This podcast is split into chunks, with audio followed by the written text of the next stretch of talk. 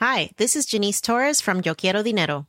From a local business to a global corporation, partnering with Bank of America gives your operation access to exclusive digital tools, award winning insights, and business solutions so powerful you'll make every move matter. Visit bankofamerica.com slash banking for business to learn more. What would you like the power to do?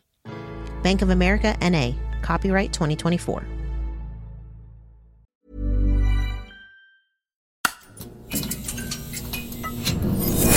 The Economist.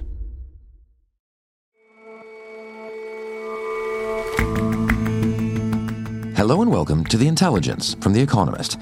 I'm your host, Jason Palmer. Every weekday, we provide a fresh perspective on the events shaping your world. In the Democratic Republic of the Congo, it looks a lot like 2018. Felix Tshisekedi again won the presidency with a thumping majority, but the opposition says the vote was rigged. We ask why this time is different and what it means for Congo's long suffering people. And the film The Wicker Man once seemed like a cautionary tale about the perils of observing ancient superstitions. Today, as the number of self identified pagans is sharply rising, the film looks like an advertisement for them.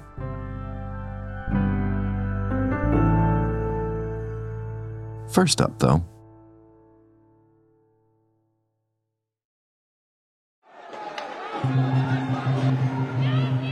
France's President Emmanuel Macron has had a pretty turbulent second term in office. His relentless push for reforms to the pension system hasn't been received very well, ditto immigration laws.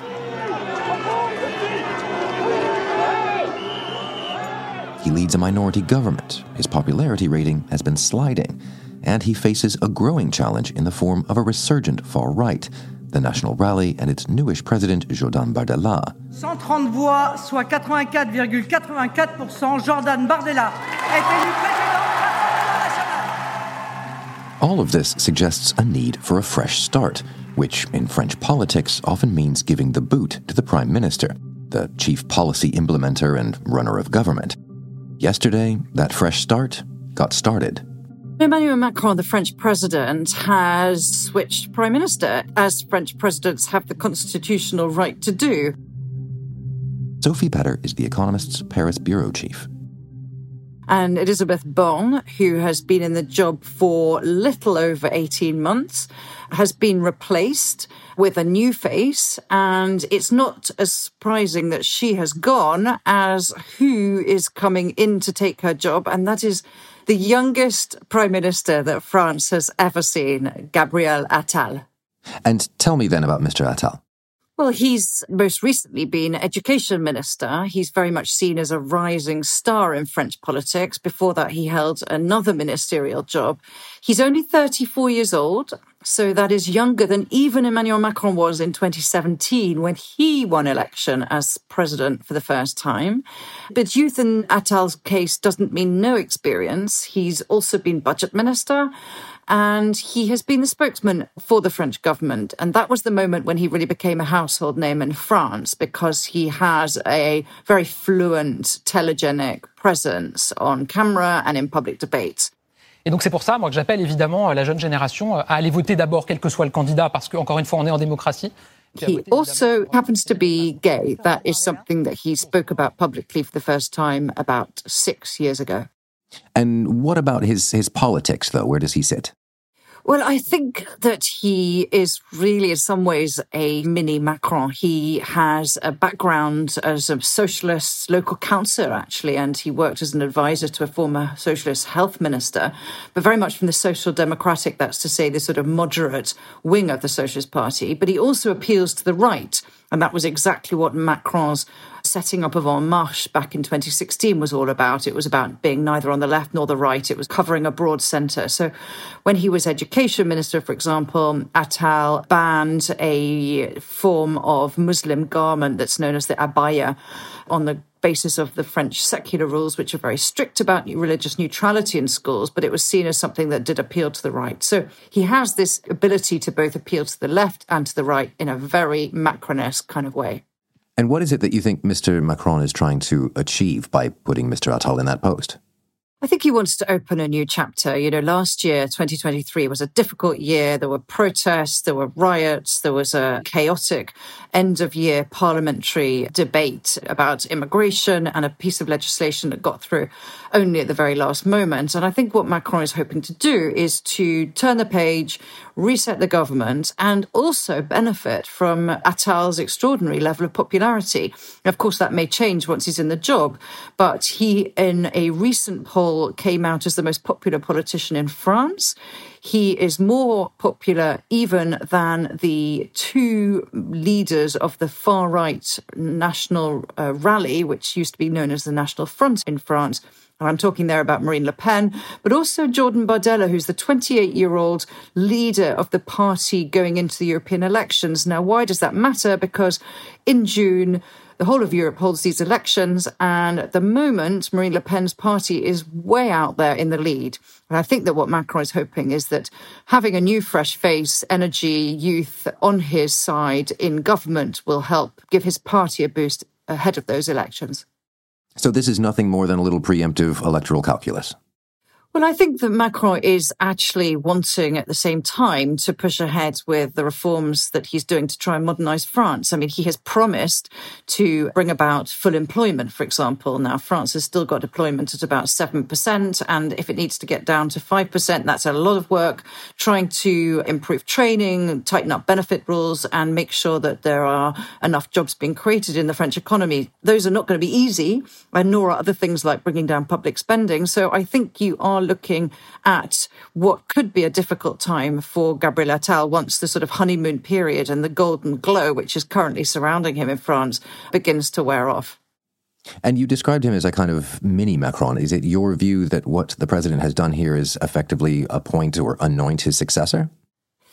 Well, it's a difficult question, that one, because the election for the next president of France is until 2027. And constitutionally, Macron cannot run again. You can't run for more than two consecutive terms. At the same time, the way I see it is that, you know, Macron likes, I think, to test out potential successors and see how they do on the job.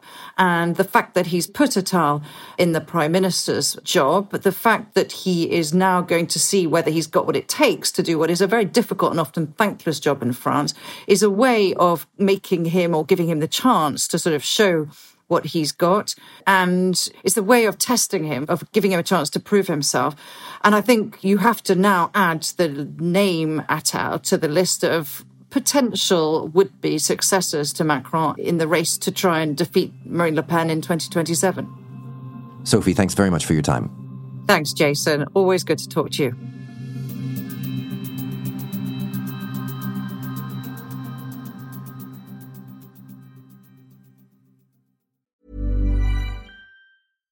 One size fits all seemed like a good idea for clothes. Nice dress. Uh, it's a it's a t-shirt.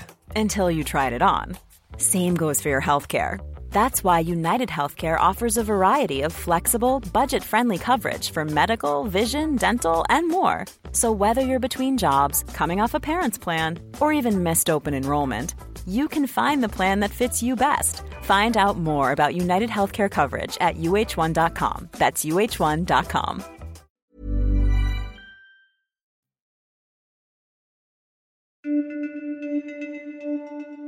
The Democratic Republic of Congo now has a confirmed winner of its presidential election, Felix Tshisekedi, again. Yesterday, the Constitutional Court ratified the landslide result. Speaking after the preliminary results, Mr. Tshisekedi described his country as a land of hope, a land of future. Retenez que la République démocratique du Congo est une terre d'espoir, une terre d'avenir. Mettons-nous au travail et faisons resplendir notre nation. Let's get to work and make our nation shine, he said. Easier said than done. Congo is mineral rich and youthful, but a staggering number of its 100 million people live in poverty. And just as happened in 2018, a vote has put Mr. Tshisekedi in office amid lots of election day messiness and disputed results. Provisional results from the election showed that Felix Tshisekedi won handsomely with 73% of the tally. Kinley Salmon is an Africa correspondent for The Economist. That margin of victory was a surprise for most people, I think, even including his own party. And in the East, where there's been a long standing conflict and death and displacement has got worse, he seemed to get 90% of the vote. The opposition is, perhaps unsurprisingly, crying foul. And Kinley, we spoke to you ahead of the poll and you expressed some concerns about how things might go. How did they go in the end? Well, election day itself, or perhaps one should say election days in the Congo, were extremely chaotic. On the first day of voting, that meant to be the only day of voting, about 60% of polling stations opened late, according to one observer group. You know, millions of Congolese waited for hours and hours to vote. Of course, many, many people gave up and went home unable to vote.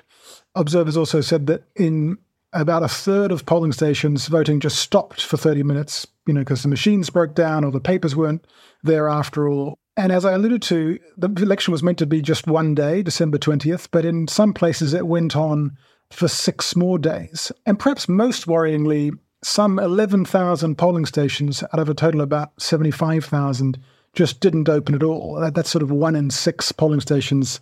And that, of course, has left many people disenfranchised, some of them angry, and contributed to a pretty low turnout of 43%. That's the lowest since Congo returned to elections in 2006. And when we last spoke to you, in addition to all those concerns, you told us about things like incomplete electoral rolls, voter cards easily smudged to become illegible. In the end, though, taking all of this into account, what do you make of the opposition's assertion that this was a rigged election? It's difficult to assess because there's just not that much independent information out there. The EU had an observation mission that was meant to help monitor what was happening in the election, and they were basically denied the option to operate at full scale by the government there is an influential domestic observation mission run by the Catholic and Protestant churches that send out, you know, a large number of observers to different polling stations. And they said pretty crucially that in their parallel count, one candidate was far in advance, and that is widely understood to be Felix Tshisekedi. So they're in, in effect saying, despite everything, he still won. That may reassure plenty of people that the fraud that may have happened wasn't at such a scale to kind of change the winner of the presidential election.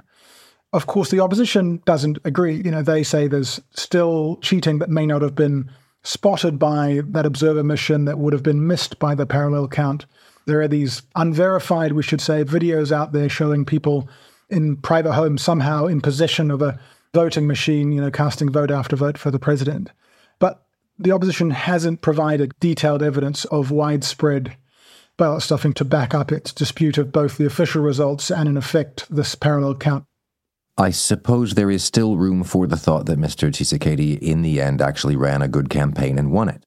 That's certainly what his supporters would say. They would say, look, the economy's been doing well in the last few years. Mr. Tshisekedi had decreed education in primary schools free. These sort of helped his popularity. It's also worth noting that the opposition was really divided and the state television and radio gave lots of pretty favorable coverage to the president.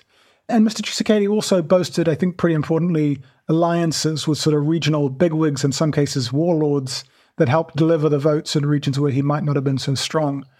And then he also made a claim repeatedly, without evidence, that his main rival, Moise Katumbi, was a foreigner and that he was allied with Rwanda.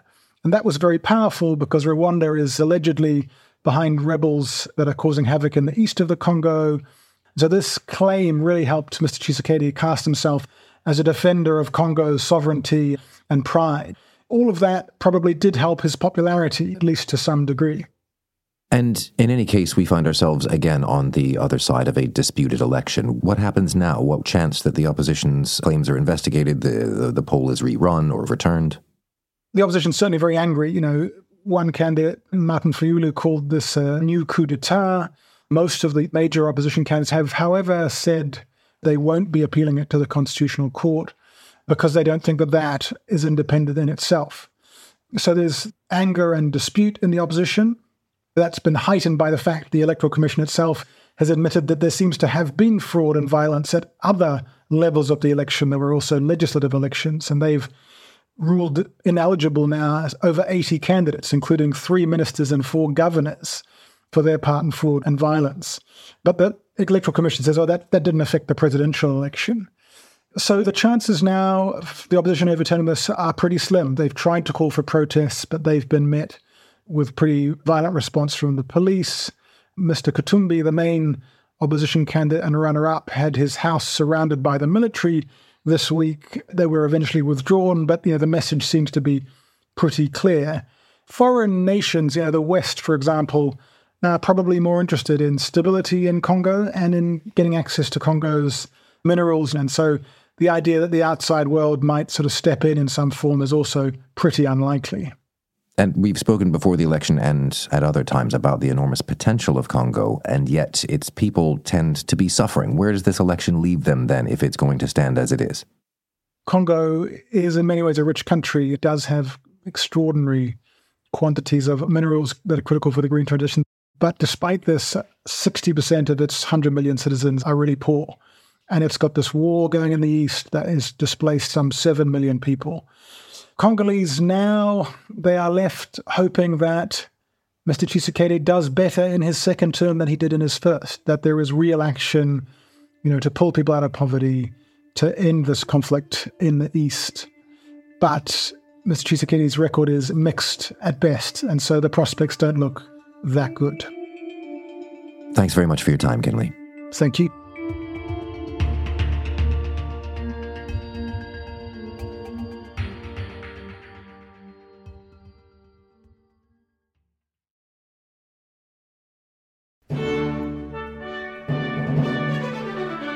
When King Charles III sent out his coronation invitations last year, he put a picture of a green man on them, this leafy faced symbol that you sometimes see carved on church walls.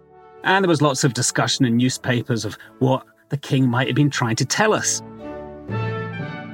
Nicholas Barber writes about culture for The Economist. Was our new monarch hinting that he was, in fact, a pagan? Some people said, was he perhaps referring to the Green Man Inn in The Wicker Man, a classic British film which has just turned 50. Now, most royal watchers agreed that His Majesty is probably just a lover of the great outdoors and had not succumbed to Wicker mania. But The Wicker Man is a massively influential film, so you never know.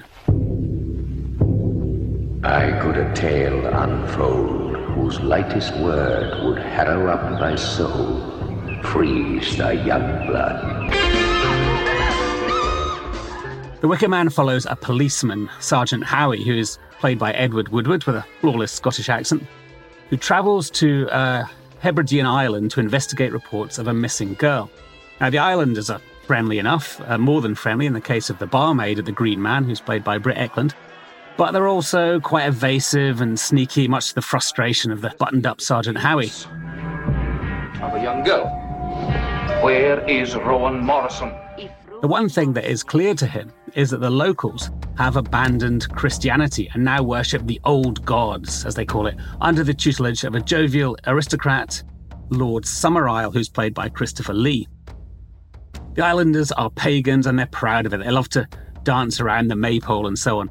Whereas Sergeant Howie is a very strict, devout Christian, so this state of affairs troubles him almost as much as the girl's disappearance. The unspoiled setting and the pagan rituals and the mysterious atmosphere all help to define what we now call folk horror. There were two other British cult favourites Witchfinder General in 1968 with the tranquility of rural England shattered by civil war, evil was spawned at a time of strife in the land. And The Blood on Satan's Claw from 1971. When the grave of the devil is disturbed by the plough, the satanic essence of evil wreaks violent and revolting revenge. And together they established this genre of stories which find something eerie and menacing, yet actually quite alluring in remote villages with wild landscapes and ancient heathen rites. So this genre, folk horror, has come back into fashion lately. Films such as Enys Men, Midsommar. Christian says you've got this special week planned. The Witch and Alex Garland's Men. Something happened. My husband went upstairs to our balcony and let himself go. They all owe a lot to The Wicker Man. But the great thing about it is that despite this horror label, it's not obviously a horror film. There's a shocking climax, But before that, it's more of a detective mystery. But it's very funny as well in its sly way, so it's actually almost a fish out of water comedy for a lot of the time. But more than anything, The Wicker Man is a very affectionate and detailed and thoroughly researched picture of an idyllic neo pagan community. The islanders aren't these devil worshippers, they're not conducting occult rituals in the dead of night or anything like that. They're all cheerful, liberated, happy people practicing their faith in broad daylight, whether they're treating a girl's sore throat by popping a live toad in her mouth or dancing naked around a bonfire. The film has this breezy respect for the islanders' beliefs, which is one reason why it is so resonant today. Neo paganism has been a hot topic lately, and not just because of King Charles. There are lots of festivals that are clearly influenced by the Wicker Man. And in the census of 2021, 74,000 people identified as pagan, up by 17,000 since the previous census. Meanwhile, for the first time ever, less than half of the citizens of England and Wales describe themselves as Christian. Sergeant Howie would be appalled by this, but it is understandable the world being so frenetic and so dependent on technology and the climate crisis being so urgent, you can see the nostalgic appeal of traditions which are embedded in nature and the countryside and the changing of the seasons, all these things which we now know are so fragile. And that's really what The Wicker Man is about.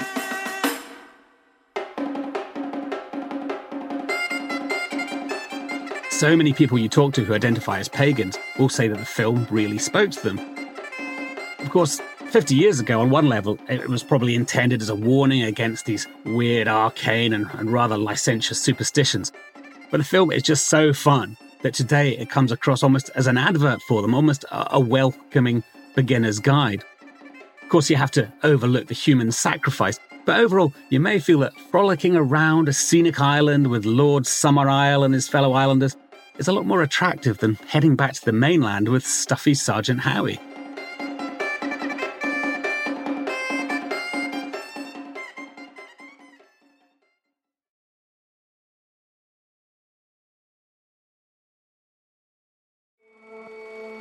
That's all for this episode of The Intelligence. It's just a few days out from a presidential election with the potential for global consequences in Taiwan. This week, my colleagues on Drum Tower, our subscriber only show on China, ask whether the election really is a choice between war and peace, as some candidates are saying. To listen, get yourself a subscription to Economist Podcasts Plus so you can hear that, the Weekend Intelligence, and all of our award winning shows. Do it. And we'll see you back here tomorrow.